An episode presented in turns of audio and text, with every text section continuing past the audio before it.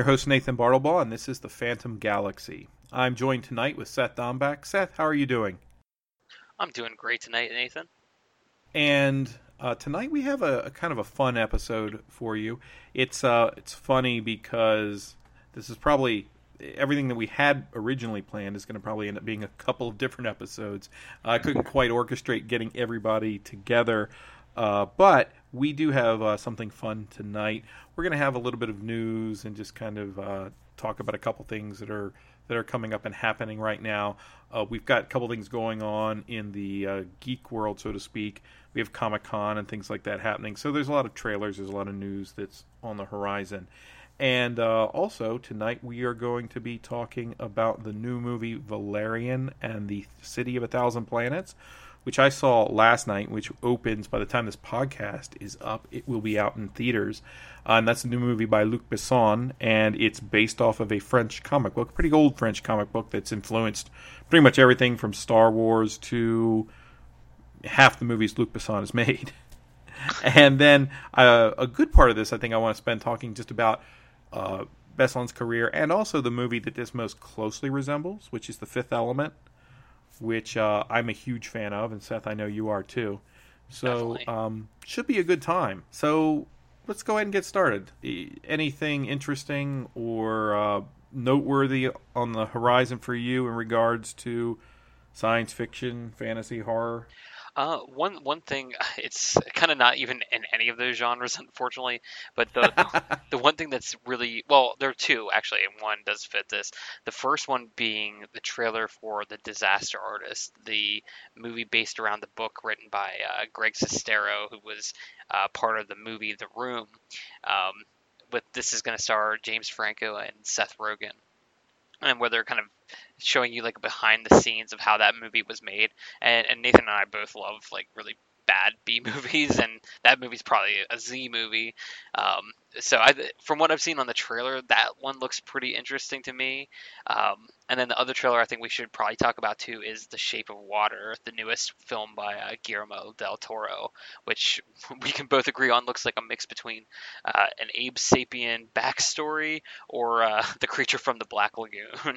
so first off, Nathan, what did you what did you think of the uh, Disaster Artist trailer? Well, and the, and I don't know. I think you mentioned it in there, but it is it's based off the making of the movie The Room by a would be film artist named Tommy Wiseau, who I remember when The Room came out, and I remember it being on everyone's radar, and I watched it under weird circumstances because I didn't have enough information at the time to realize that it was kind of becoming noteworthy because of how horrible it was. Right. I went into it watching it, and maybe this is how you probably should have seen it.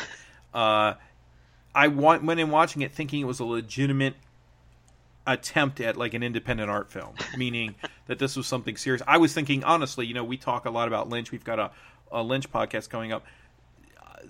The description sounded so basic and so rote. The description of the film, it sounded so blasé that I was thinking this must be some sort of surrealism or something walking into it. Again, maybe not unlike a Lynch film or some kind of movie that wants to play with tropes.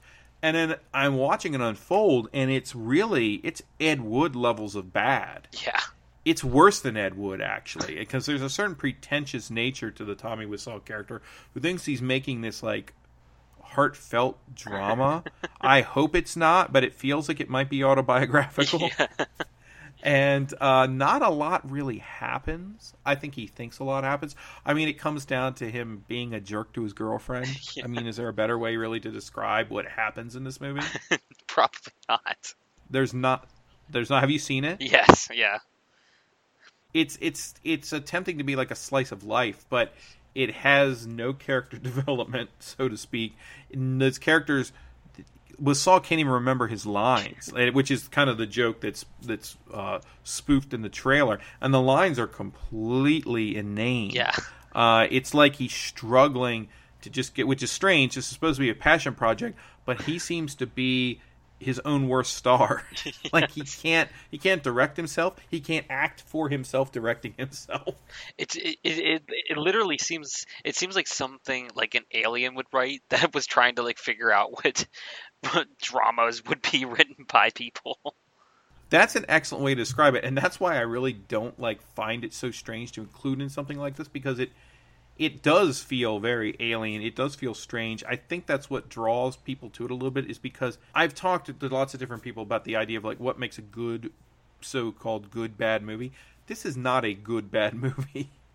this is a no. I say awesome, but I mean it in the actual term of awesome. Like it's just kind of jaw-dropping in how bizarre it is because you realize that that someone making this film really thought they had something, really wanted to put their all into it. I mean, this is this is beyond Troll Two. This is beyond, and most of those movies had a veneer of yeah. schlock, you know, that comes with the territory. That sometimes it's fun to be bad. We know our costumes aren't great. We know right. our monsters don't look good. We're just going to go out and have fun because people like the horror genre. That's not what's right. happening in the room. And so it's probably very fertile ground for a comedy because this comedy is going to be from the perspective yeah. of sort of looking at Tommy Wiseau and kind of being in on the joke. Now, I will tell you, uh, the involvement of Seth Rogen does not really bolster my confidence. I'm not really a huge Rogen fan, even seeing him in the trailer. I do have, I, I will say, Franco's got his mannerisms down perfectly. That looks really good. But I am a little concerned of of Rogen yeah. taking maybe the low road here. I don't know how much he's involved in it. Um, is he writing it or directing it? I don't think so. That's probably a good sign. Although I will say he's been writing and doing work on the Preacher TV show, and he's kept himself mostly together there. So, uh, but my concern is if it becomes fish in a barrel, it's just not going to be a very interesting movie. Yeah. If it's made, I think because the room satirizes itself. Oh, this uh, is actually this it's actually going to be directed by James Franco, but it's written by Michael Weber, who did uh, 500 Days of Summer, and Scott Neustadter. I'm not sure if I'm pro- pronouncing that right. He also wrote uh, The Fault in Our Stars. Oh, and this gives me a lot of hope. The Pink Panther 2. so Scott Nutstetter is doing the uh, is doing this. Is there a Pink Panther 2? Uh, yes, the uh, the, no, we're talking about the Steve Martin Pink Panther, not the. Uh, I was not aware that there was an actual sequel to the Steve Martin movie. That that in and of itself is impressive. Um, well, it's funny too because so you mentioned so disaster artist it being a behind the scenes look in it's based off a book. I do have the feeling. I wonder if it's not better just to read the book. Yeah, yeah. But I am intrigued by it. I agree. It seems like it could be an interesting movie. Uh, there's a couple other trailers. Uh, that we could we could talk about. I'd like to get to the Shape of Water, although um, probably worth mentioning two things. I saw that there's an, and I don't know if you ever read this book growing up, The Wrinkle in Time. Do you remember this? Yeah, I did. I actually just reread that book not long ago to my daughter. Yeah, how did it hold up? I remember enjoying it when I read it as a kid, but I and I remember some of the other books. At one point, I think they meet Noah. It got a little weird there. Yeah, it, it does get very strange. I think I think there's a few sequels to that uh, too, but I don't remember reading them um, or much about them. I remember Wind in the Door because it had the strangest cover. That's it was right, a series yeah. of wings with eyes in the middle, in the middle of like a forest. Uh, Madeleine L'Engle's the author, and I do I like. Now, did it hold up? Did your daughter enjoy it? Yeah, she liked it. Yeah, I, I it's I think it's a short enough book to keep their attention. She's eight, so I, I think that's probably about the the right time for that book. I, I think I read it when I was maybe like six years old. I, I remember liking it as a kid. I didn't like. But it looks a like lot they're going like. an interesting direction with this new one. With with the new one, then I, I think it looks decent from what I've seen so far.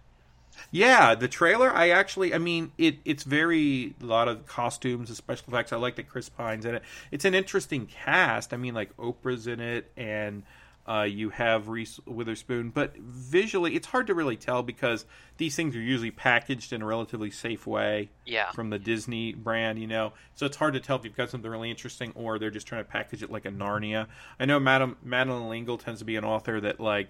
Uh, can sometimes be put in the kind of Christian yeah. fantasy bubble Yeah. along with C.S. Lewis and, and Tolkien. Who I mean, one could argue whether they should all three be together or not. But uh, so there, it seems like the trailer's definitely trying to hit that like fans of Narnia. But this wouldn't be the first time that Disney's marketed a movie in a sort of softball way. Uh, in 2007, I really liked their version of Bridge to Terabithia. Yeah, I thought that was great. Yeah, it was a great movie, but the trailer uh, if you had read the book growing up, you knew like, hey man, some kids are going to be crying. Uh, and I remember being at theater, and I remember walking out, and this little boy coming to his dad, tears streaming down. He's like, "Dad, I love you." I was like, "Yeah, there you go, fear of death." Yeah, I had, not, I had not read the books, and I was uh, definitely devastated by that ending. It's a great movie though, but Yeah. that if you watch the trailers, it shows children fighting fantasy monsters. And it looks like it looks like the dark is rising or something, and you don't get any kind of hint of what's coming. And and when, I think it's fair to say, A Wrinkle in Time is a far far more complex book Yeah. than what the trailers are selling us. But I like some of the images, and I, I think I texted you because this is the other trailer I want to talk about. There's elements in that Wrinkle in Time trailer where I'm like, wow, this looks like more of a Dark Tower movie Yeah, than the. Dark Tower movie that's coming because at least in A Wrinkle in Time you get some of these you can see this trailer and see that okay they're jumping through dimensions and some of these worlds look different and there's a sort of kind of awe awe and alien sort of feel to it. I mean it's still within the normal CGI realms of what you'd expect, but I'm Yeah. watching it and I'm thinking this is what I wanted to kind of see. You know, I wanted a mid-world that looks uh, interesting or alien, which brings us to Yeah. everything we've seen for the Dark Tower. Which it's so strange to me that in about two weeks we're going to have a Dark Tower movie I, yeah, in I- theaters. it doesn't feel real. it I- doesn't, and it also there's another bad reason for that, which is I I still don't feel like in two weeks, and I don't mean this like a denial thing. I don't think in two weeks we're really getting a Dark Tower movie. I No. I'm hoping to be proven wrong. The only real thing standing in my way at this point is that Stephen King is assuring us that this is a great movie and a great adaptation. Yeah, Some people might say, well, hey, who better than the man himself to judge? But uh, I don't know, and maybe you can uh, clarify this because you might you might be more aware. But I feel like King often, at least on the initial release, and maybe The Shining is the one notable example. King always seems to love the stuff made from his his books. He does. like at least initially. I Yeah. feel like what he looks for in an adaptation is not what a fan is necessarily looking for in an adaptation. Now that being said, one of the things King does seem to appreciate in adaptations is the level of faithfulness to his book. So I'm Right. wondering how that's going to play out here. And I think it's worth taking a couple minutes because it is an odd it's an odd sort of thing because I saw these trailers. We talked about this on the podcast. I don't I don't know if you're on, but we talked about how it just looks like a generic fantasy movie so far, unless you really know what's going on. And this is a minor spoilers, uh, maybe bit major spoilers, I guess. If you haven't read the books, um, I'm just going to mention vaguely. So if you want to hop forward a minute, that's fine. But we've heard King say, and I think it is clear to some degree, this is due to the way the Dark Tower series plays out. This is a little bit possibly it, it's a sequel and not Yeah. just a straight remake. I think that's the only thing that still has me interested in it. yeah. I, I think that's that's at least how they're kind of getting around some of the problems that I'm seeing with this. Um, yeah, I, I- it's. I, I should definitely mention that Nathan and I are, you know, really big fans of the Dark Tower series.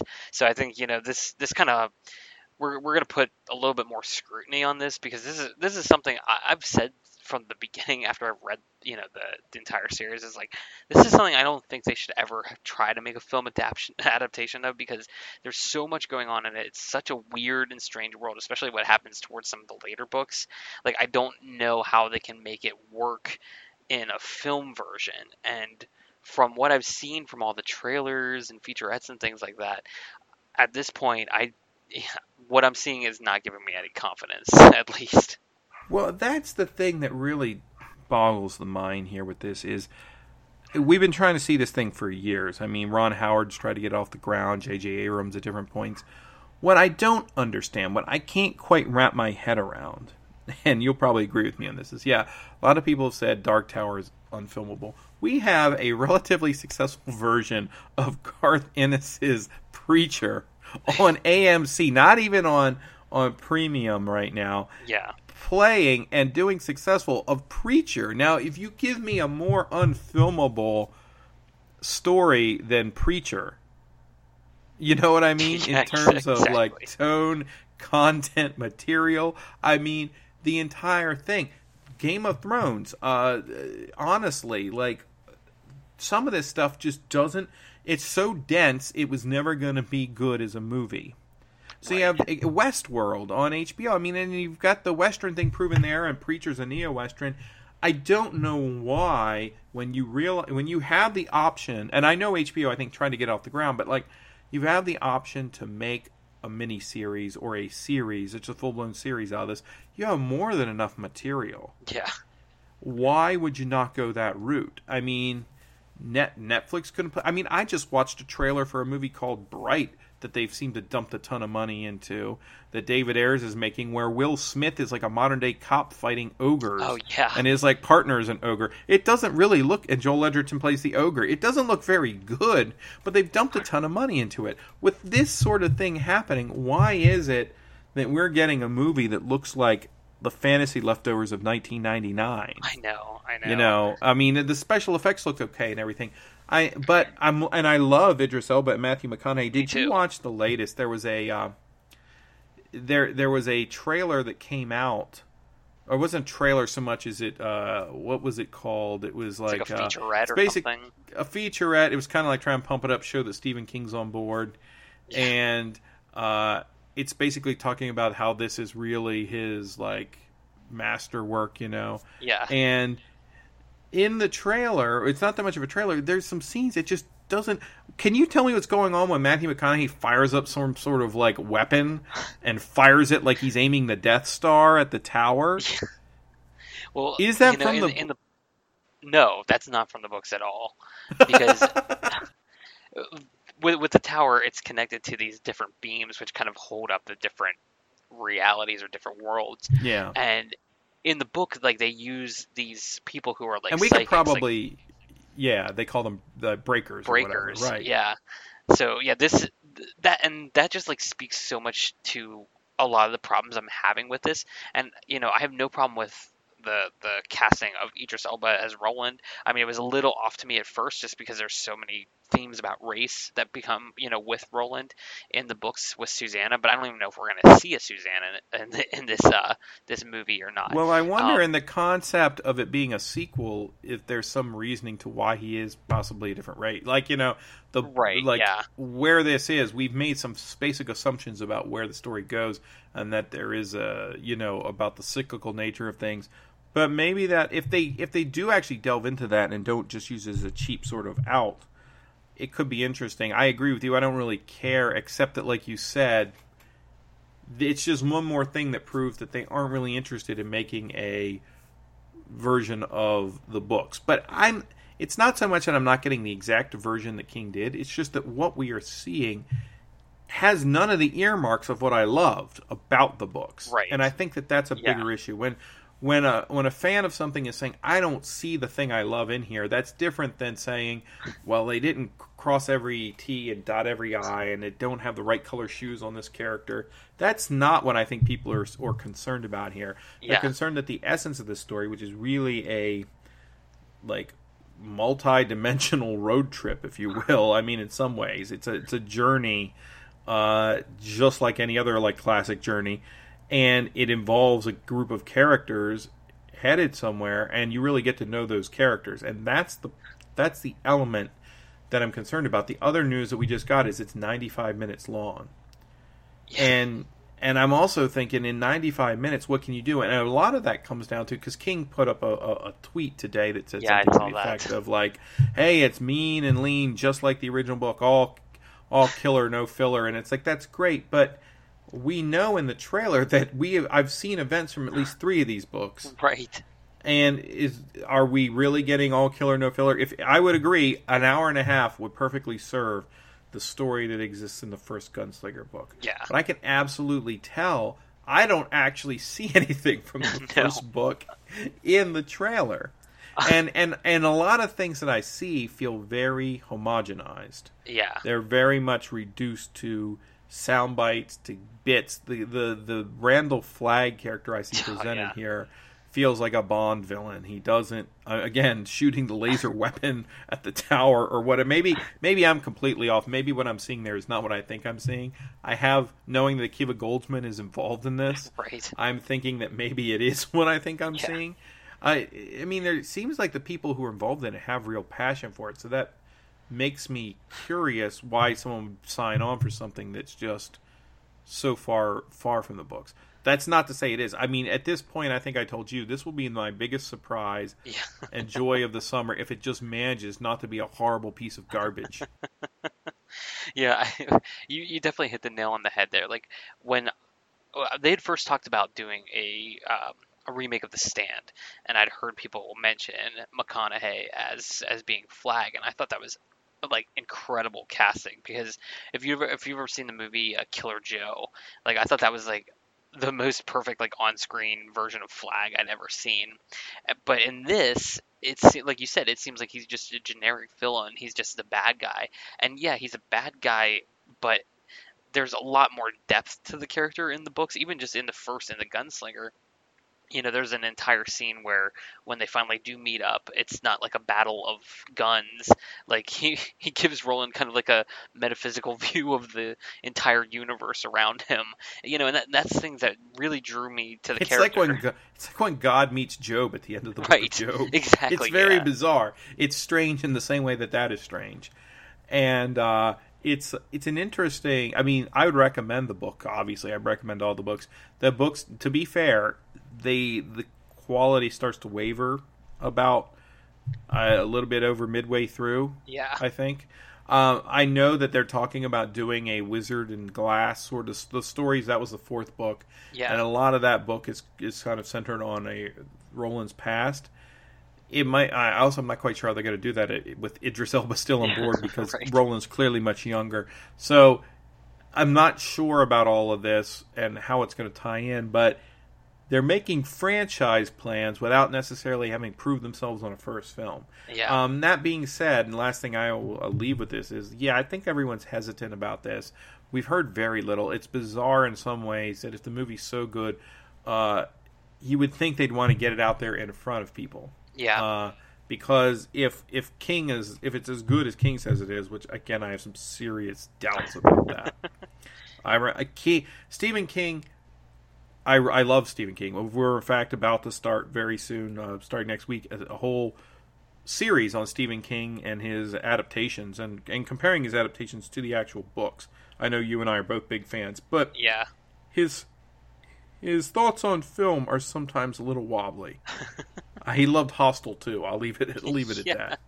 And um, I, I never would have thought that in a year of multiple Stephen King remakes that I would be more excited for an It remake than I would be for a Dark Tower film.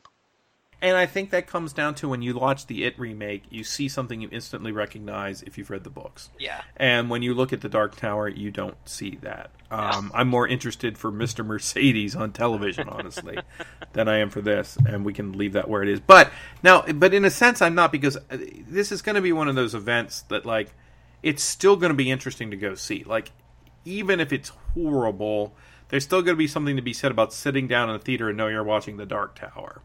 Right. And, and yeah. if and if it manages to even a little bit, even with flaws, if it does try to engage the story, if it tries to engage the person who knows this material, I actually might end up liking it a little bit. Yeah. I mean, I think everyone.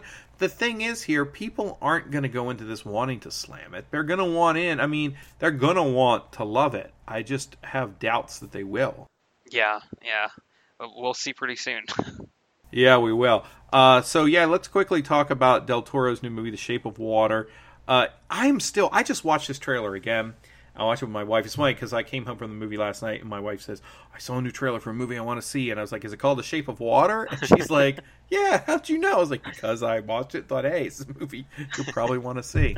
Uh, it's like it was either that or The Snowman, and not that The Snowman doesn't look interesting, but I think Bloody Head, Bloody Snowman Head was putting Jen off a little bit. So, in uh, in this trailer, you do. There's a really kind of weird City of Lost Children vibe to the visuals. It definitely looks like he's more in that vein of Pan's Labyrinth than say Pacific Rim, yeah. which they also have a teaser out for, which looks dreadful. Um, for Pacific Rim Uprising, Ugh. so uh, it doesn't look good. But Shape of Water, on the other hand, looks like it's Del Toro in his element, which is to say, he's always. I like him better when he does the smaller films. Yeah, I'm yeah, a big definitely. fan of the whole sort of trilogy of his um, uh, foreign language films, which were Cronos, The Devil's Backbone, especially The Devil's Backbone. That's yeah, my favorite. that's great. Uh, I, I love Pan's Labyrinth, but I think Devil's Backbone is a little bit better. Um, Yeah. Mostly, I think because it feels just a little bit more organic. Like he doesn't, he doesn't seem to be tr- pushing as hard as he is in some points. of Pan's Labyrinth. That's not to say Pan's Labyrinth is not a great movie because I, I think it is. Um, but everything else, I enjoy his things like Hellboy and his action-oriented movies. But it's this sort of thing that I think he does well. Yeah. I will say I wasn't a huge, huge fan of Crimson Peak, however. It was Like, it was I- better than I thought it was going to be. uh, Like from the trailer, I thought it was going to be awful, but it had moments I enjoyed. But yeah, it's very a- visually opulent. It's great Yeah. to look at. It's a fun gothic ghost story, but there's not a lot of meat on the bones. There doesn't necessarily see, seem to be a lot of meat on the bones in this film in terms of the story. It seems very uh, straightforward Yeah. in that you have a mute girl who, uh, played by Sally Hawkins, who I think is great. Yeah. And uh, she goes into this. It's during the Cold War, which I think is an interesting sort of setting for the film. And she's working in a laboratory where they have essentially a fish person. And I watched this trailer again, and I'm I can't. I I guess it's not, but I really.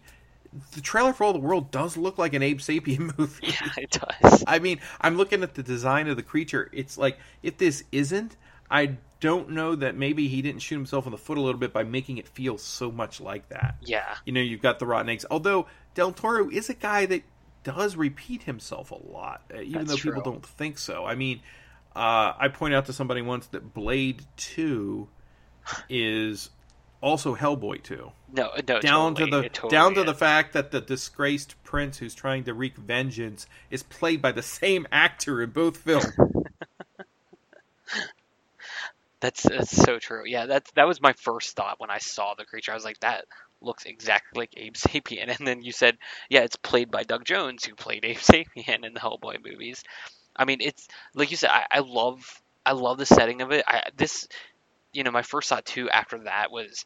This is exactly what Universal should have been doing with their monster movies. There's something about this that, you know, it, it has that like older feel to it, but it doesn't feel like disingenuous. It feels like of the time. It feels it's got that like stylish look to it and i mean del toro understands monsters he loves monsters you know and and what he's doing with this is is bringing in a lot of those themes that the universal monsters had in a way that is still going to feel somewhat fresh i think too and he's sympathetic to monsters, I think, which is Right. also notable. And and that's the sympathy aspect is what does tie together the uh, the universal monsters. I think that makes them pop a little bit. I was listening to somebody recently say the creature from the Black Lagoon is not sympathetic. He kills people, and you know, and he he start he killed people unprovoked. And it's well, if you take Creature from the Black Lagoon as a single film, I guess you could say that. Although I think the point is the creature is still an animal. Like Right. now in this movie, The Shape of Water, perhaps he does. I, I think they're going to have a hard time selling this if he's only an animal because I'm pretty sure I saw somebody kissing him. But uh, I, think the idea is that there's more to him and that he has a uh, that the concept of a soul is not a strictly human concept, uh, Right. at least in this film, and the communication barriers. You know that she's mute and he's this sort of sea animal. Uh, or he's maybe not a sea animal because they do make reference to the fact that he was worshipped in the Amazon, which kind of does tie him almost, uh, almost very specifically to the creature. To the creature, Lagoon. yeah. I mean, he could be the creature, and he was still in the original movie a bit of an animal, meaning that what he was doing was not so much premeditated. You know, he was not Yeah. evil; he was simply wild. And but this the sequels to the creature in Black Lagoon definitely put him in a sympathetic light. I mean, he's taken from where he is, and things happen to him that sort of destroy him. You know, Yeah. uh, and not in your classic monster sense, but in a more profound sense of of destroying what he is. Did you see the sequels? oh yeah yeah definitely i Yeah. enjoyed it, it and it, I, it feels like Del Toro's honing in on a little bit of that. You know that the the stakes, if you understand the other movies, is that you know there's real trouble here for the monster. Yeah, yeah, and you know, also, it's not really so much specific to the movie, but I'm a sucker for a Michael Shannon performance, so I'm excited to see him in a Guillermo del Toro movie. Yeah, it is. You're right. It's always good to see Michael Shannon, and it's kind of it, it's uh, neat that he's in here. So I am looking forward to that that part as well. So there's a lot of stuff coming out. I mean, we're going to have more trailers, I think, as the weeks come on. Um, specifically, you know, with Comic Con, you're going to see tons of. There's a Black Panther trailer out now Yeah. too. I don't know if you got a chance to check that out. I, I was like, oh, there's Andy Serkis, and then you know what? then we saw special effects. Um, I, I'm interested, but I I only have a certain level of interest for the Marvel movies these days. It's it's so much of the same thing repeated in a different version. I th- I think that's why I like so much like the Guardians of the Galaxy because it was such a different movie from just the generic like plot of a typical superhero film. No, i indeed, and I and I will say I really enjoyed. I don't know if you've seen it yet. I really enjoyed a lot the new uh, Spider-Man movie. I haven't seen it yet, but I've heard it's pretty good. Yeah, yeah, it was good. I enjoyed it, but again, I think part of that is because it it isn't uh, coasting on that element of trying to be a Marvel action movie. It in a lot of ways is more a teen college, uh, a teen high school drama, Which is how it should be for Spider-Man. right, right. It's good. I think they nailed it. It's lighter in tone. It doesn't get bogged down in telling us the same backstory we've seen a hundred times. Uh, so it's really I I liked it a lot. So uh, we'll probably do. I'm planning to do a kind of review of it in one of the future episodes. I was just waiting for everybody else to kind of catch up and and having seen it. So lots of good stuff out there. And I think now we can go ahead and move into talking about Luc Besson and Valerian and the City of a Thousand Planets. And I'm trying to think of the best way to do this, and I still hadn't completely uh, reconciled in my mind. Seth, you haven't seen the movie yet, so let's let's do this. Do you want to talk about Besson and the Fifth Element first, and then Valerian? Sure. We can do that definitely. Yeah. Um, I you know I would I would definitely consider myself a fan of Besson.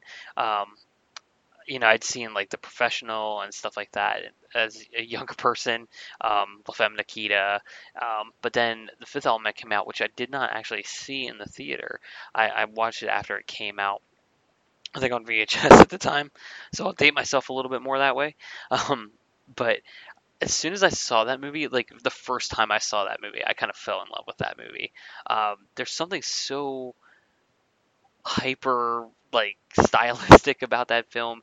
It's kind of it's it's already kind of got like almost like a cult feel to that movie, and it's just it's light, but it's like cool sci-fi. There's cool creatures. I like the characters in the movie. The look of the film is is gorgeous. You know, everything, even down to just like the soundtrack, which was a score that I bought. You know, just because I, I enjoyed it so much in the film.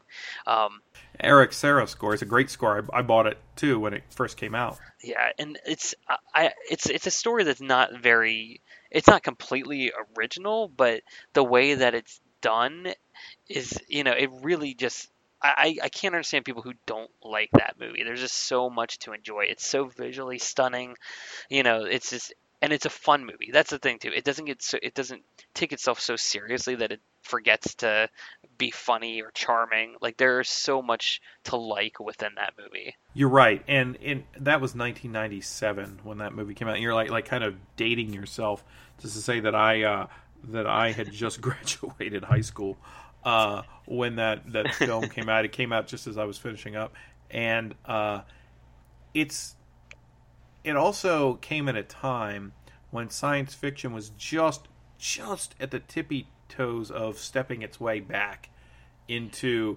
popularity Yeah. and that meant that a lot of what we'd seen up until that point had devolved the 90s had devolved into some very kind of grim lackluster uh, gloom and doom science fiction movies i mean you have to know look Oh, yeah, forward and like the last bruce and i'm not knocking this movie in any way because i think it's also very good and probably part of the move back up for sci-fi. But Terry Gilliam's Twelve Monkeys is the last Bruce Willis science fiction, and you look Yeah. at that, what a what a difference Definitely. in tone there is. Now, uh, it's it's not Yeah, fair because I love Twelve Monkeys. That's a good movie, but I'm thinking, you know, Yeah, look at too, movies like Alien Three and things like that, and uh, tons of like really uh, grimy, in some cases low budget, kind of dingy. You'd have your occasional Terminator 2, James Cameron uh, throwing something out there, but there was really a pretty much a wasteland for a big budget science fiction and then science fiction that took kind of genre seriously. That's not to say Fifth Element takes the genre seriously Yeah. because it doesn't. But we, I mean, I think here's a good a good comparison point is look at like just two years earlier when the science fiction movies coming out that summer. This is '97 for Fifth Element. '95 we have Johnny Mnemonic, Judge Dredd, and Virtuosity. Yeah, those are definitely on, on a different. but in a way they're not because if you look at those three movies they wanted they belong in the, the two of the three are cyberpunk Yeah. and the other one is based off of a comic book and they're the they just looking at their design and the money it's expended on them, they want to be big and wild uh mnemonic is based off a william gibson book and it's trying to, or or a short story I should say and they want to be wild they want to be crazy they want to engage your sensibilities but they just feel so grounded they feel so um just like bogged down by their production design Oh, and yeah. and it feels like someone's trying to stage manage things here and just very clunky feels. Did, have you seen any of those movies? I've seen all of them. yeah. Yeah, I'm sorry. Uh, Virtuosity is not much to say either way. It's a it, Denzel Washington and Russell Crowe are really the only reasons that that movie even has a footnote anywhere. I, I sadly have seen Virtuosity probably at least ten times because it was one of those movies that HBO used to play like Right. every single day. It's pretty bad. It's, it's Yeah. uh, the director Brett Leonard. uh, He's he's. He's not a he's not a great director. I think if I had to pick a Brett Leonard Oh, you don't I like the him more. Lawnmower Man? No. Honestly, I would rather watch his take on Dean Koontz's Hideaway, and Oh, that's yes. mostly be, mostly because Jeff Goldblum is so uh, quirky in it. You know, yes. um, I actually don't dislike the Hideaway movie. Um, I don't either. No, I haven't seen it in a long time. It's but- impossible to to uh, to ruin a Dean Koontz book. So uh, that's, you that's can't harsh. make it much worse. Sorry, Dean. it's not fair. Uh, maybe it's a little fair. It's a little fair. Yeah, but in those movies were so bogged down. Judge Dredd has a scene of Stallone on a giant like flying motorcycle zooming through city that is literally some of the sets that were used in Ridley Scott's The uh, Blade Runner, and yet there's no joy in it whatsoever. And I'm sitting there, I'm like, I saw the trailers for Judge Dredd, and I got excited because like, look at the production design, look at the it's same thing with Johnny Mnemonic. Oh, that that harkens back to Gilliam, you know.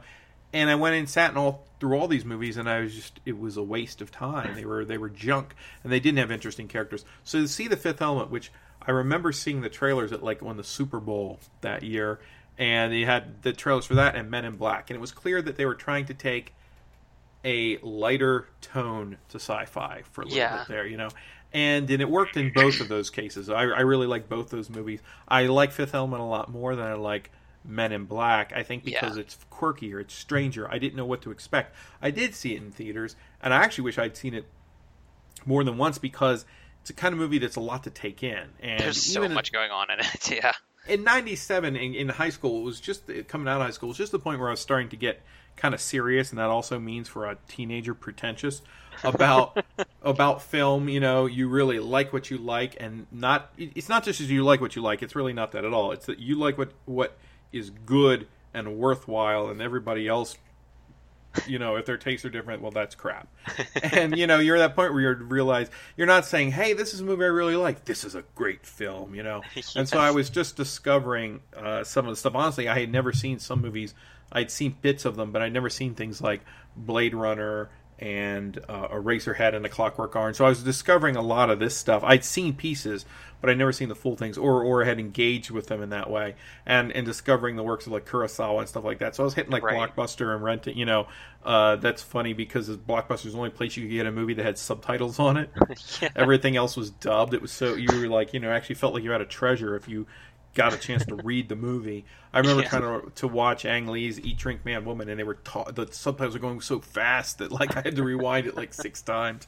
But you know, at this so at this point, I'm watching all this stuff, and then here comes the Fifth Element, and it's right before the Lost World, the Jurassic Park movie, and I didn't see anything I liked as much that whole summer as the Fifth Element because it was just a wild ride from beginning to end, and every little piece of the movie has been considered. Like Besson's not like phoning it in at all. He's No. paying attention to all the details of the world. This world is like the Jetsons. Like Yeah. it's at that level, or it's like Valerian and Laureline, which had been around for a while. And between this, this is Pierre Christin's like uh, graphic novel series, and uh, Enki Bilal did the. Um, I'm trying to remember the the series of comics that he did.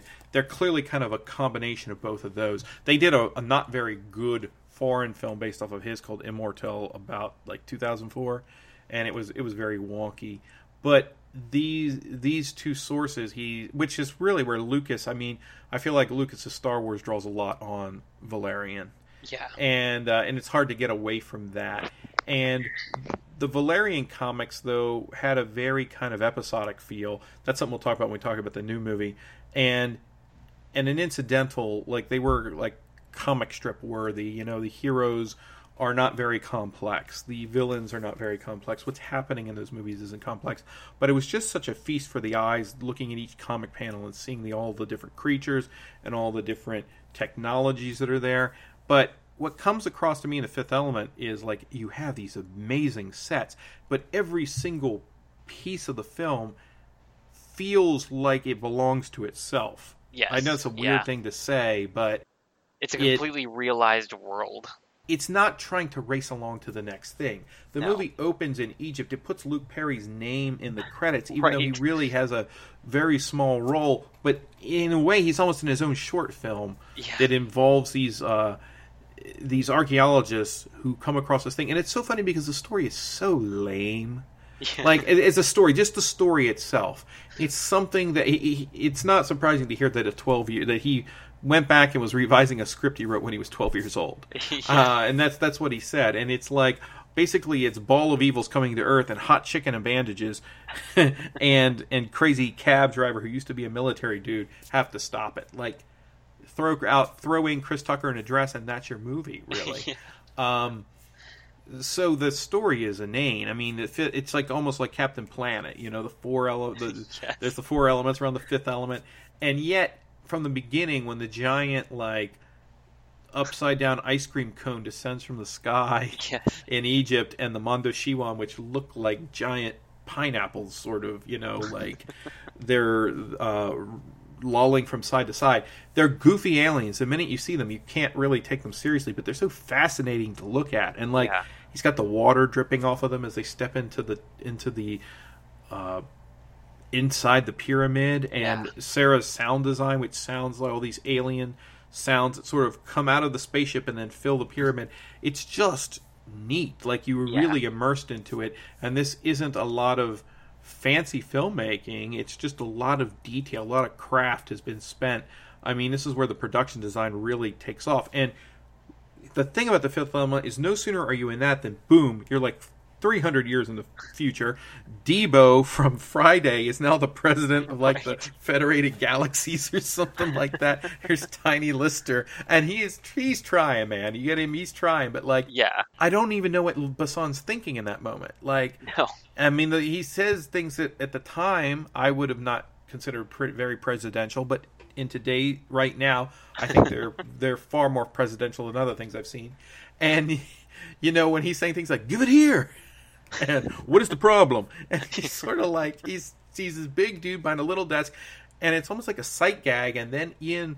The fact that Ian Holm comes up and he is this, you know, this sort of priestly character, it's all very strange and Yeah. wacky and you're just getting all these faces that you recognize from all over the place. And there's there's John Neville, that you know Baron Yeah. Munchausen, Baron Munchausen, yeah. and and it's like he's on the spaceship, and there there's a giant flaming ball of death headed towards Earth. And we could go on and on, you know, point by point. But I think the thing is, is the movie never slows down. It No. has such a momentum, and I do love the characters. I was a little surprised by that. Like the the beginning of this movie when they introduce the Fifth Element herself, which it's not. I mean, that's not a big.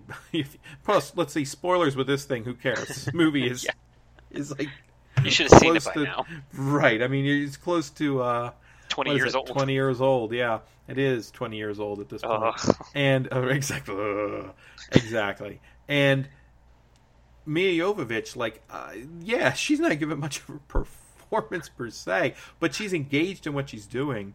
And I, I remember reading something that like Besson, who went on to, I don't, did he? They got married, didn't they? I know he They definitely did. had like a relationship with her. Yeah. And it's a little, it's a little strange because apparently he and she started like talking in this little language that he had written for her, which which the language is pretty cute. It's pretty funny. It Yeah. like I still to this day I go around saying things like bada boom and multipass Multipass. from time to people lie yes, uh, which is interesting because one of the one of the races in his new movie speak that whole language again. He's like, well, we have this sitting around, let's go for it.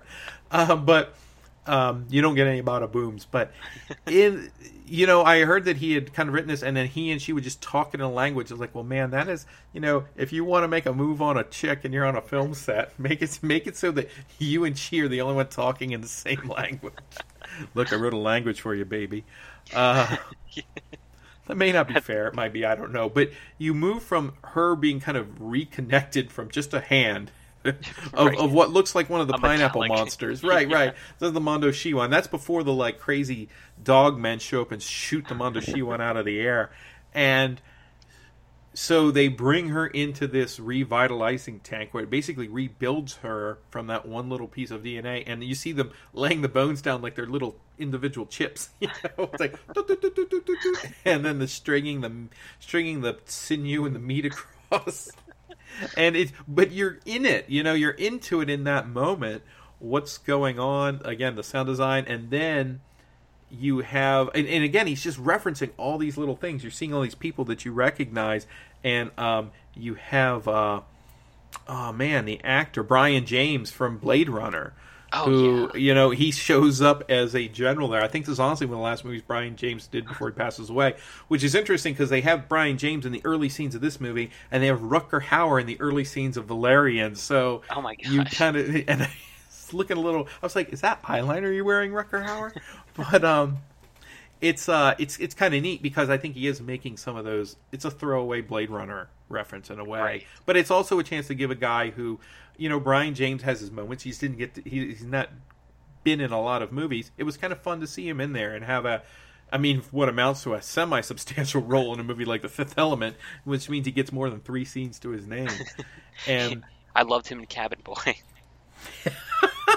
we could do a whole podcast on Cabin Boy. I We love might- Cabin Boy. Perhaps we shouldn't. Cabin Boy's a weird movie. It's a very strange movie. It's I don't. It's halfway on its way to being like it's somewhere in between Erik the Viking and Adventures of Baron Munchausen, but it's and I don't know if it occupies a. I never can tell from one moment to the next whether I hate it or love it. But Cabin Boy's a, a, a, a movie for a different day. There's too much here already. And Yeah. then you start getting into the story, and the interesting thing is, it completely subverts the idea of this being a Bruce Willis action movie, Right. which is what it's being sold as. And Willis doesn't show like Willis ha- is peripheral, but he doesn't show up for a good bit of the film. Really, I mean, about a good twenty minutes go by, and then you get this really elaborate ch- car chase through the city when the Fifth Element, when Leeloo falls into his cab, and he's like, and her name is very complex. He's like, oh, Yeah. blah, blah, blah, that whole thing's your name, huh? and uh, and then you get this chasing, which is a lot of fun. And again, the musical numbers and the musical chases, and we see that McDonald's is alive and well, you know, hundreds of years into the future, and uh, and and strangely. Um, Skimpy outfits. It's like Hooters and McDonald's have merged into one ent- entity. I guess that's the McDonald's of future France, but well, I mean, but he's in they're in New York, so it's hard. I think they're in New York. Yeah. But uh, the movie just it won't stop, and it's each piece. You're still sitting there reeling from the Egyptian thing, and now we've seen uh, Milla Jovovich reconnected with tissues, and then you know it's to the point where her hair comes out, and it's like it's got like blonde roots, but it's like Yeah. uh, like hot red, Yeah. and uh, and she's wearing what looks like giant like bandages. I know that's not fair. She is wearing giant bandages. it's it's funny. Like there's so much to talk about with this movie. We haven't even mentioned Gary Oldman with probably the world's most popular hairstyle of the current time right now. Which is like it looks like he's wearing like I, I it, it's so bizarre. It looks like they took the end of like uh I don't know, like a um riding crop and like attached it onto like a like a funnel. and we're like, wear this on your head.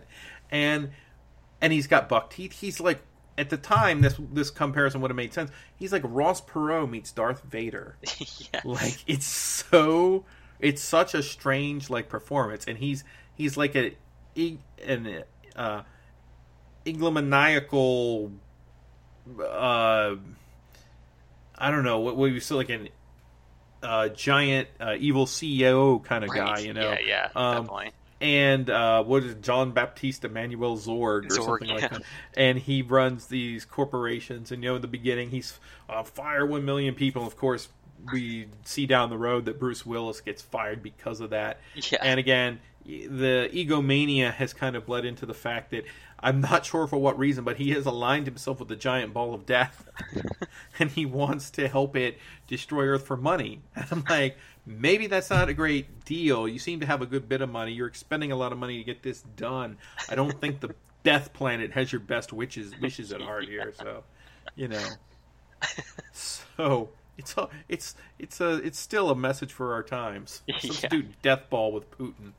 But uh, it's just I, I don't know. There's there's something like this is this kind of sci-fi world like I would want to live in. You know, there's it just there, like you said he made there's so much detail to this world like just down to like the silly things like the creature that lives under his desk or like the thing that like sweeps up for him and you know the the weird like boglin looking things that are like hiding in the plane you know to like just chris tucker as ruby rhod this weird like vj dj kind of guy who, if you sit down and watch this movie without any back understanding of what it is, you don't know any of this is coming. The movie doesn't telegraph a single thing. no You you, don't even see him until like like three quarters of the way through the movie Who's this? Uh, chris Ru- tucker yeah, Ruby Rhod. He comes and he literally just barges in, like he like physically barges in into one scene, knocks a girl out of the way, and there he is, and he just doesn't go away for the rest of the movie, and he's just integrated in just so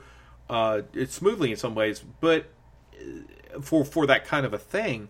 But there's scenes, you know, again, like I say, each scene to itself. What you just described with uh, the little creature, the little like Technicolor elephant or whatever that's under, uh, and it's such a colorful and it's a cute little monster, but it doesn't kind of overstay its welcome. You know, it kind of comes Yeah. out and it's part of a scene that's actually an interesting scene to put in a movie that is moving this quickly. And I this like is where a lot yeah.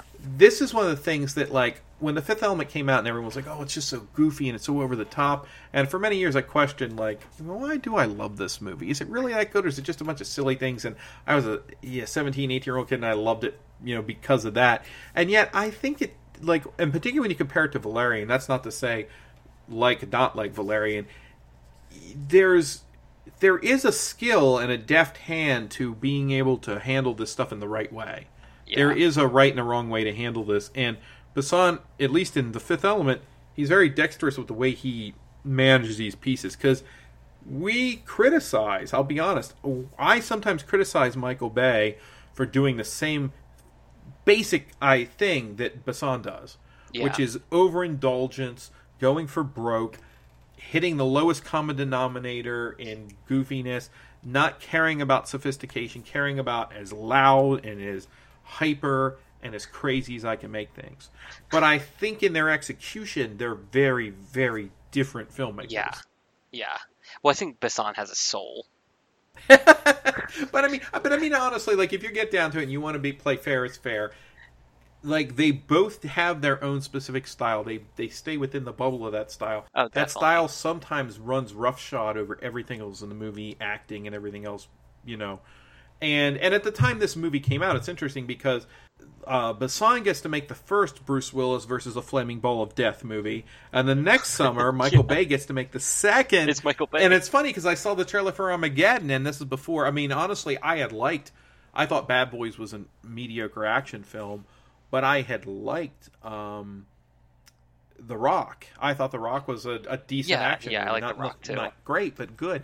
And so I watched Armageddon. I was like, I'm watching all this destruction. It's Bruce Willis versus a giant flaming ball of doom, but I can't imagine how I'm going to like this as much as I liked the, the, the Fifth Element. And I think that the, the bottom line is there's so much more going on, and the Fifth Element has a very, uh, it has a handle on its tone. And Yeah. Besson seems to be making movies for himself more than anyone else, which is actually a hallmark of, of directors I really like. We've spent lots of time talking about Lynch. Lynch makes movies for himself first and foremost. Yeah, he cares secondarily about. hey, I mean, I think he, you think he's Besson's very generous and he wants to give the audience as much as as much as they can take, but he's counting on them to be interested in the same things he's interested in. Yeah. And in some cases, because he he's pulling from these sort of comics and these things that have inspired so much, he does have.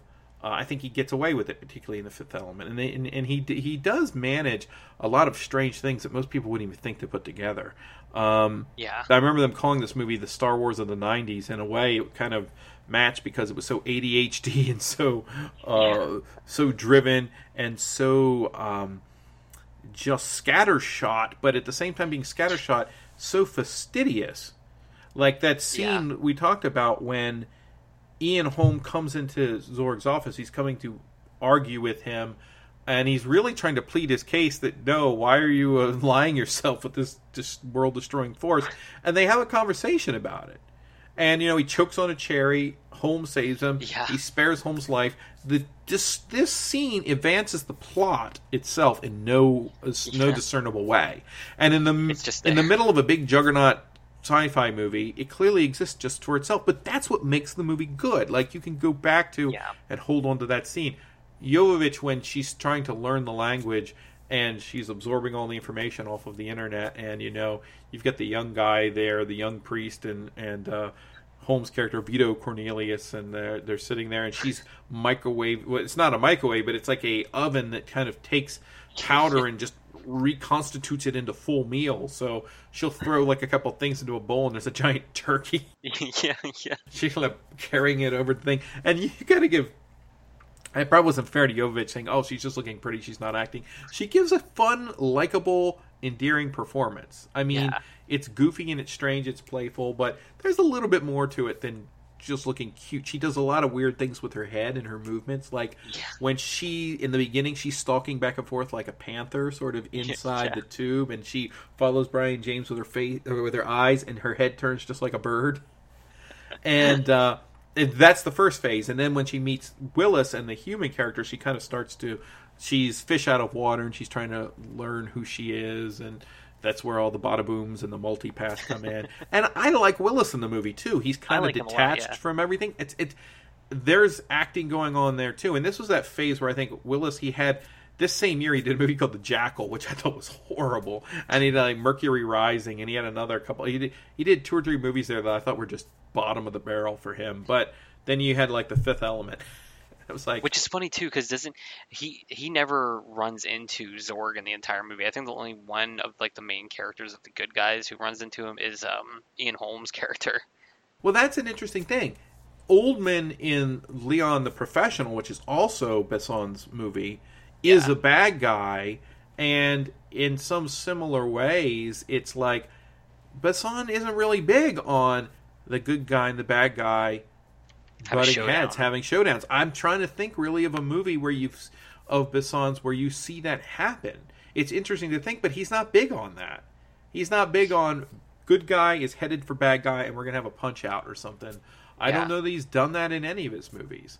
Um, and they're just very strange in their structures. But this one, if any of them, seem to be headed that way. At least have a humorous showdown because you almost expect Willis to meet Zorg and be like, "Hey, you're the guy that fired me." You know, yeah, you're you're aligned with the ball of death. But you're right. There's there's even a scene where he specifically underscores the fact that that uh, Willis is headed one way and Zorg is headed the other way, and yet you still get these really good payoffs to things.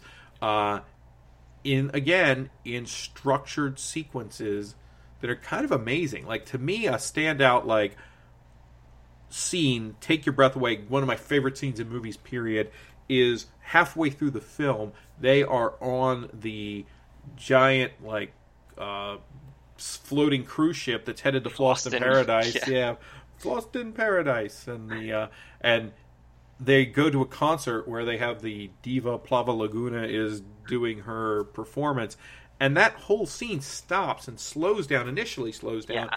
To you're watching her deliver this performance in the middle of this big sci-fi movie, where at this point you're sitting there thinking, "Where are the spaceships and where are the?"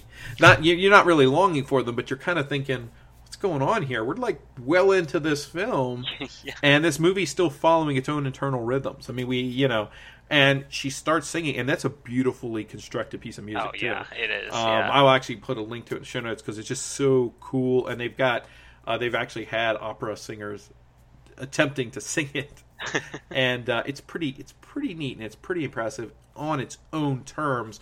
But then you've got a scene that to me is as good as anything that you have. You know, at, at this time point at this point in time, ninety seven there's a lot of uh, love out there for Tarantino and the way he edits things together, and other filmmakers of his ilk, you know.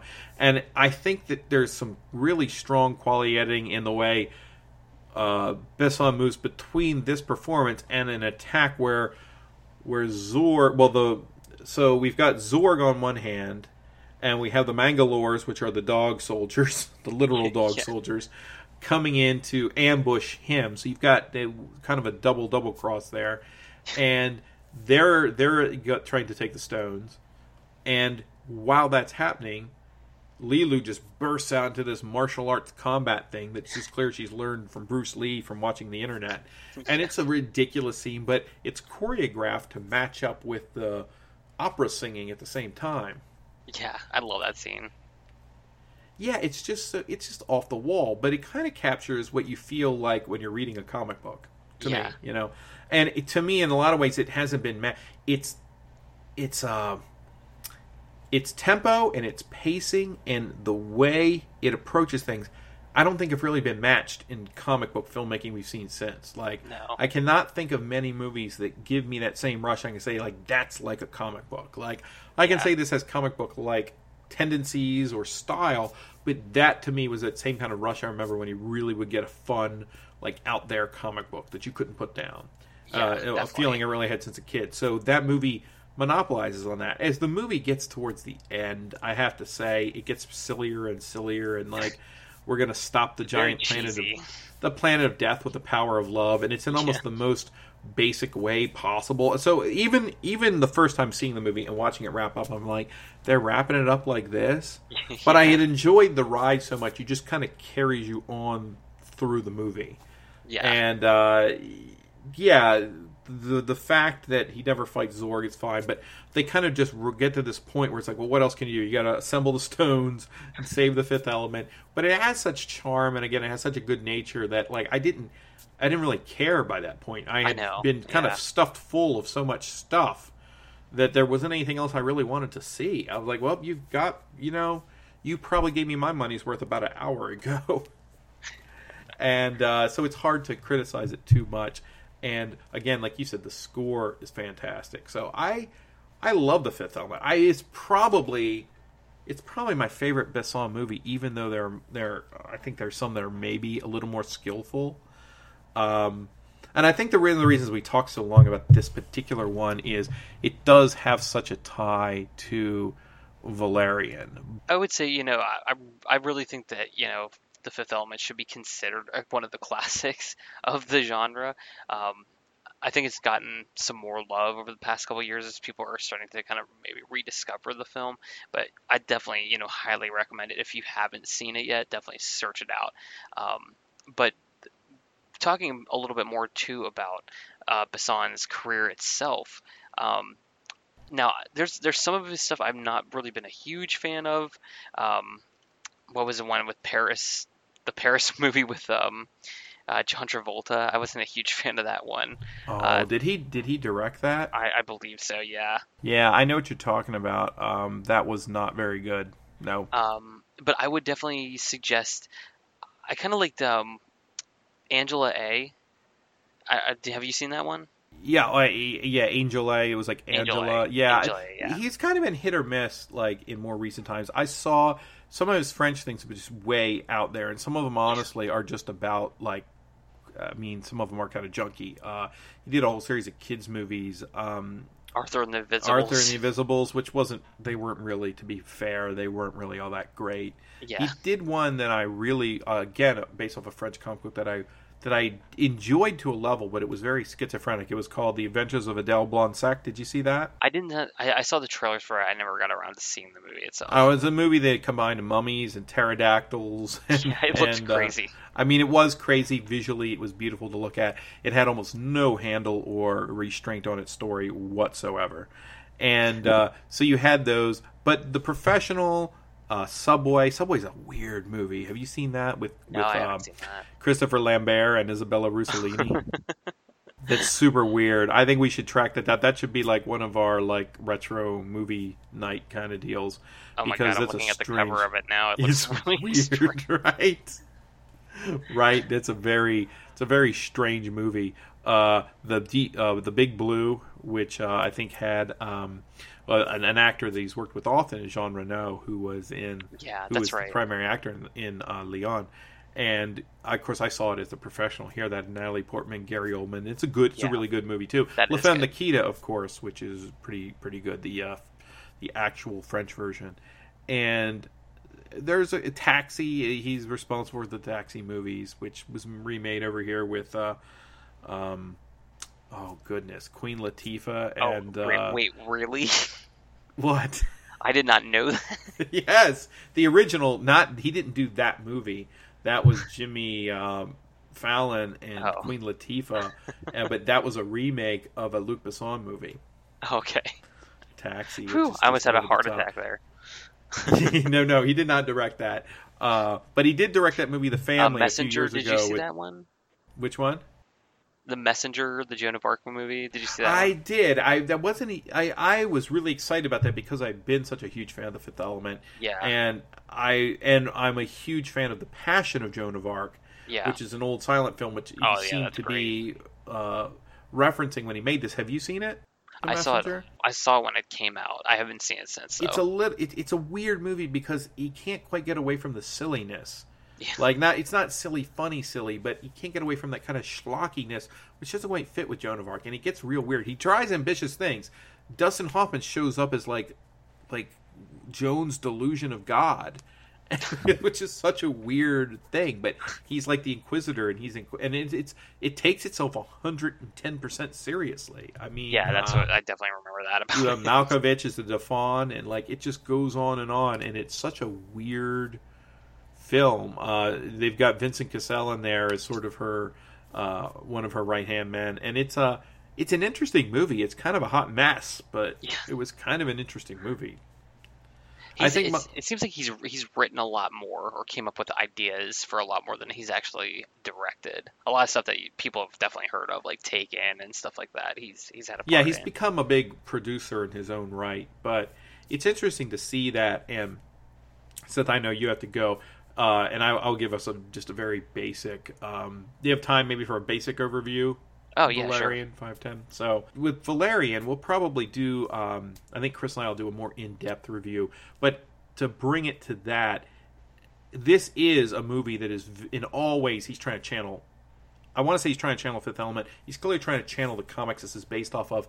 It's huge. The budget's much bigger. It's been so many years later. One of the difficulties with something like this is you now have a movie that has inspired and influenced a ton of things. Guardians of the Galaxy notwithstanding, you know, yes, that's based off of Marvel's universe, but you can't say watching the watching Guardians of the Galaxy you didn't have some Fifth Element kind of vibes Yeah, definitely. And and and Valerian vibes. You've got this big world filled and populated with aliens, and so we've just had the second Guardians of the Galaxy movie. So it's hard. I think it's going to be hard for this movie to find its audience. I think. Yeah, it seems like it's going to have the John Carter of Mars syndrome. Which is not a movie I actually hated either. A lot of people really disliked it. I didn't. I mean, I didn't think it was great, but I thought it was okay. Did you see Yeah. John Carter? Yeah, I saw that. I didn't I didn't hate it either, but it's it's it's a problem where it's because it's influenced so much. People now who are watching it be like, I've seen this story before, or Yeah. I've seen these images before. And Besson doesn't do a lot to move away from that. The other big thing I think that he's competing with, given his style, and given the tools that are available to him, are video games. Video games were in a very different place in 1997 than they are now. You know, yeah. uh, Besson, I don't know if he's if he's produced any video games, but I he'd be perfect for it because he thinks in these weird, crazy ideas that are very good at being visualized and they're kind of visceral. Yeah, definitely.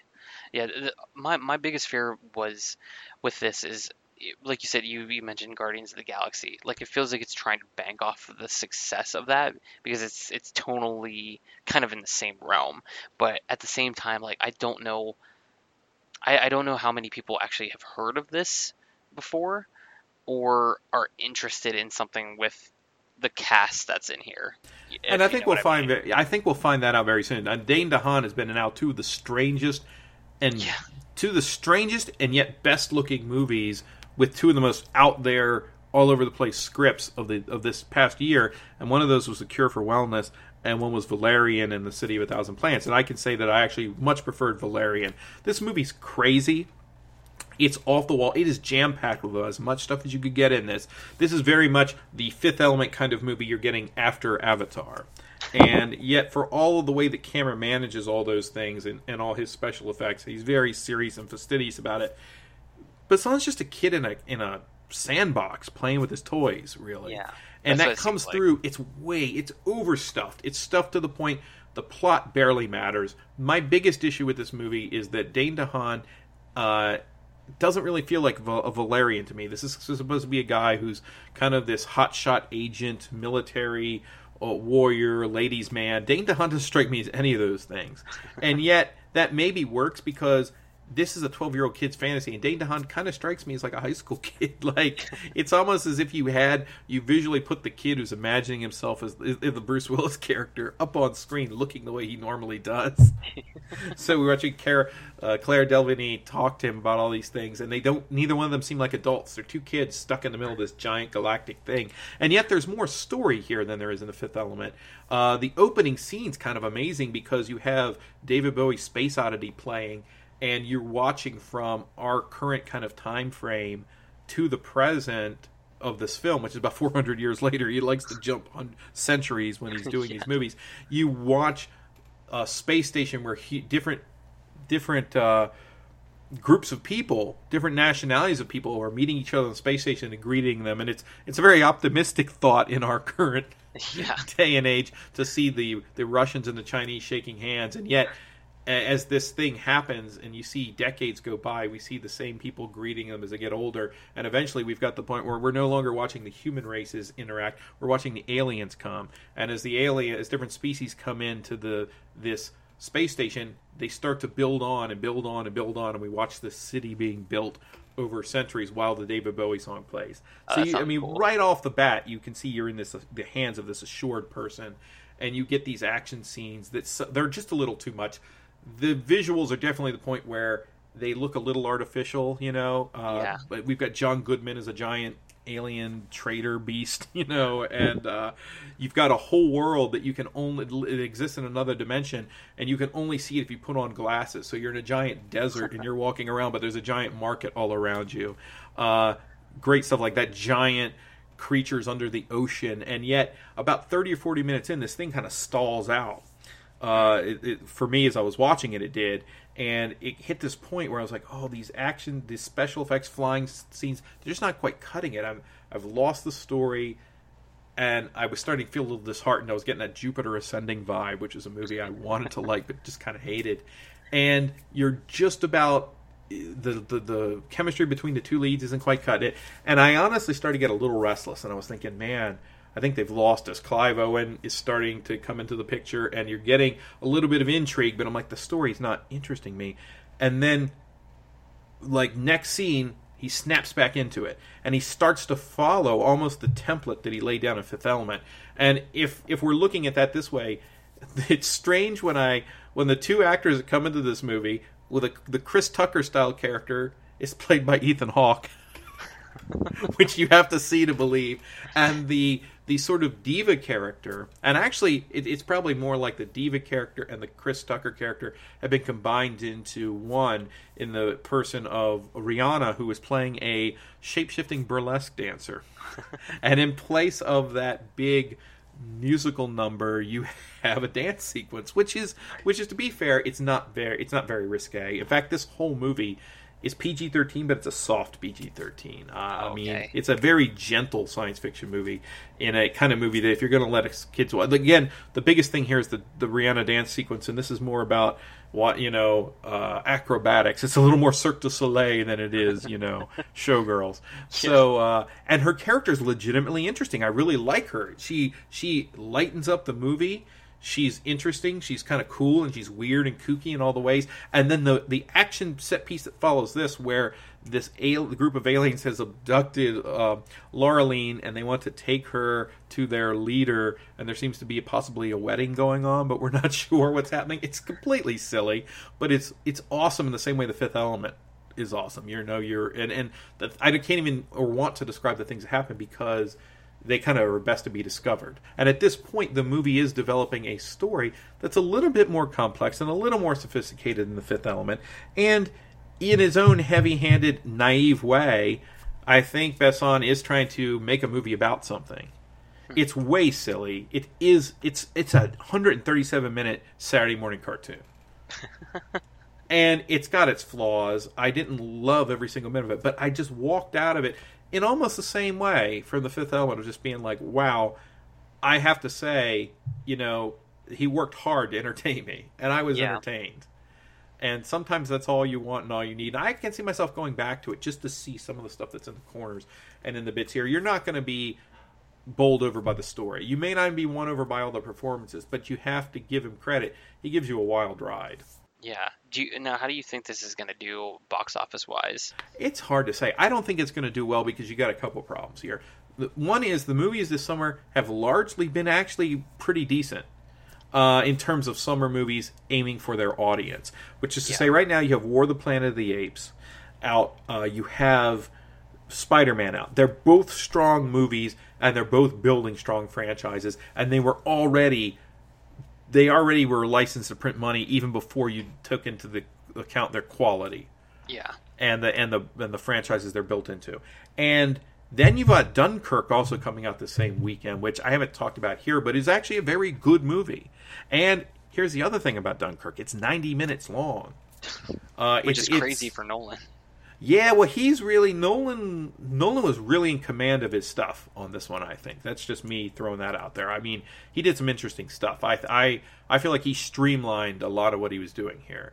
Besson has no interest in streamlining. He's going to give you everything because he makes a movie like he's never going to make another movie again, and I like that about him. I don't think I don't think it's going to pan out that well over here. I don't know how it's going to do, but I, but this is also here's the thing: Fifth Element was not a huge hit when it came out, but Fifth Element does have a a cult following now. Yeah. The other thing is, this feels so much like the Fifth Element. I do have to wonder. There was a decent audience last night, and they seemed to all really enjoy it. But I do think it could get lost. There's just too much stuff. yeah. There's too much stuff coming out. But if if you if I had to bank on something, I would I put I would be more likely to see Valerian succeed than um, the Dark Tower. I'm not saying I want that, but I you know I'm more concerned about that movie maybe than this one. This one will probably make its money back in France. I mean, Yeah. Probably. it's it's it's probably too expensive a, a kind of thing to try every time. But I would I again putting all that money up on screen means you you you did it. It's out there. He his goal was to make a Valerian movie. He finally got it made. It almost doesn't matter whether it, it's not going to do Cameron level business, which in a little bit's kind of weird because I don't know how you feel about James Cameron or modern day James Cameron, but I like Besson's movies better. Yeah, yeah, I definitely agree with that. With the, with the, the newer Cameron stuff, like Yeah, I have no yeah. no real desire to see an, another Avatar movie. Right. Well, when Titanic and Fifth Element came out, Fifth Element was the movie I wanted to go back to the theater to see. You know. Yeah, exactly. Um, so I would recommend this. I think it's a, and it is a movie. Parents, if you're looking at the eight or nine range, the again I mentioned dancing, but the the world of of Valerian. It ha- it, it it's playful. It's not even as sort of risque as the Chris Tucker character was in the Fifth Element, which I also thought was relatively mild. Yeah, You yeah. know, all things being said, and there was in the even the Fifth Element had a little bit of like partial nudity. And this movie really moves away from a lot of that. It has some interesting interesting ideas and interesting things to say, and it's just a goofy good time. And the violent, I think, for me, sometimes it's the violence that I that I that I'm really objecting to, uh, and the way it's handled. And this is not a dark film, and there's we're not talking about movies where thousands of people are being you know gunned down or anything like that. Yeah. Well, it sounds well. That's actually piqued my interest more in the movie. Yeah, now you might be horribly disappointed. I tend to be that guy though that likes those really visual movies. I mean, a few years ago, I was like, "Hey guys, go see Cloud Atlas," and people are like, "What is that?" It's already at the discount theater. Uh, so keep that in mind. I liked Sky Captain in the World of Tomorrow, so uh, do with that what you will. All right, everyone. Good night, and we will see you again soon on the Phantom Galaxy. Take care. Thanks, Seth. Thanks, Nathan.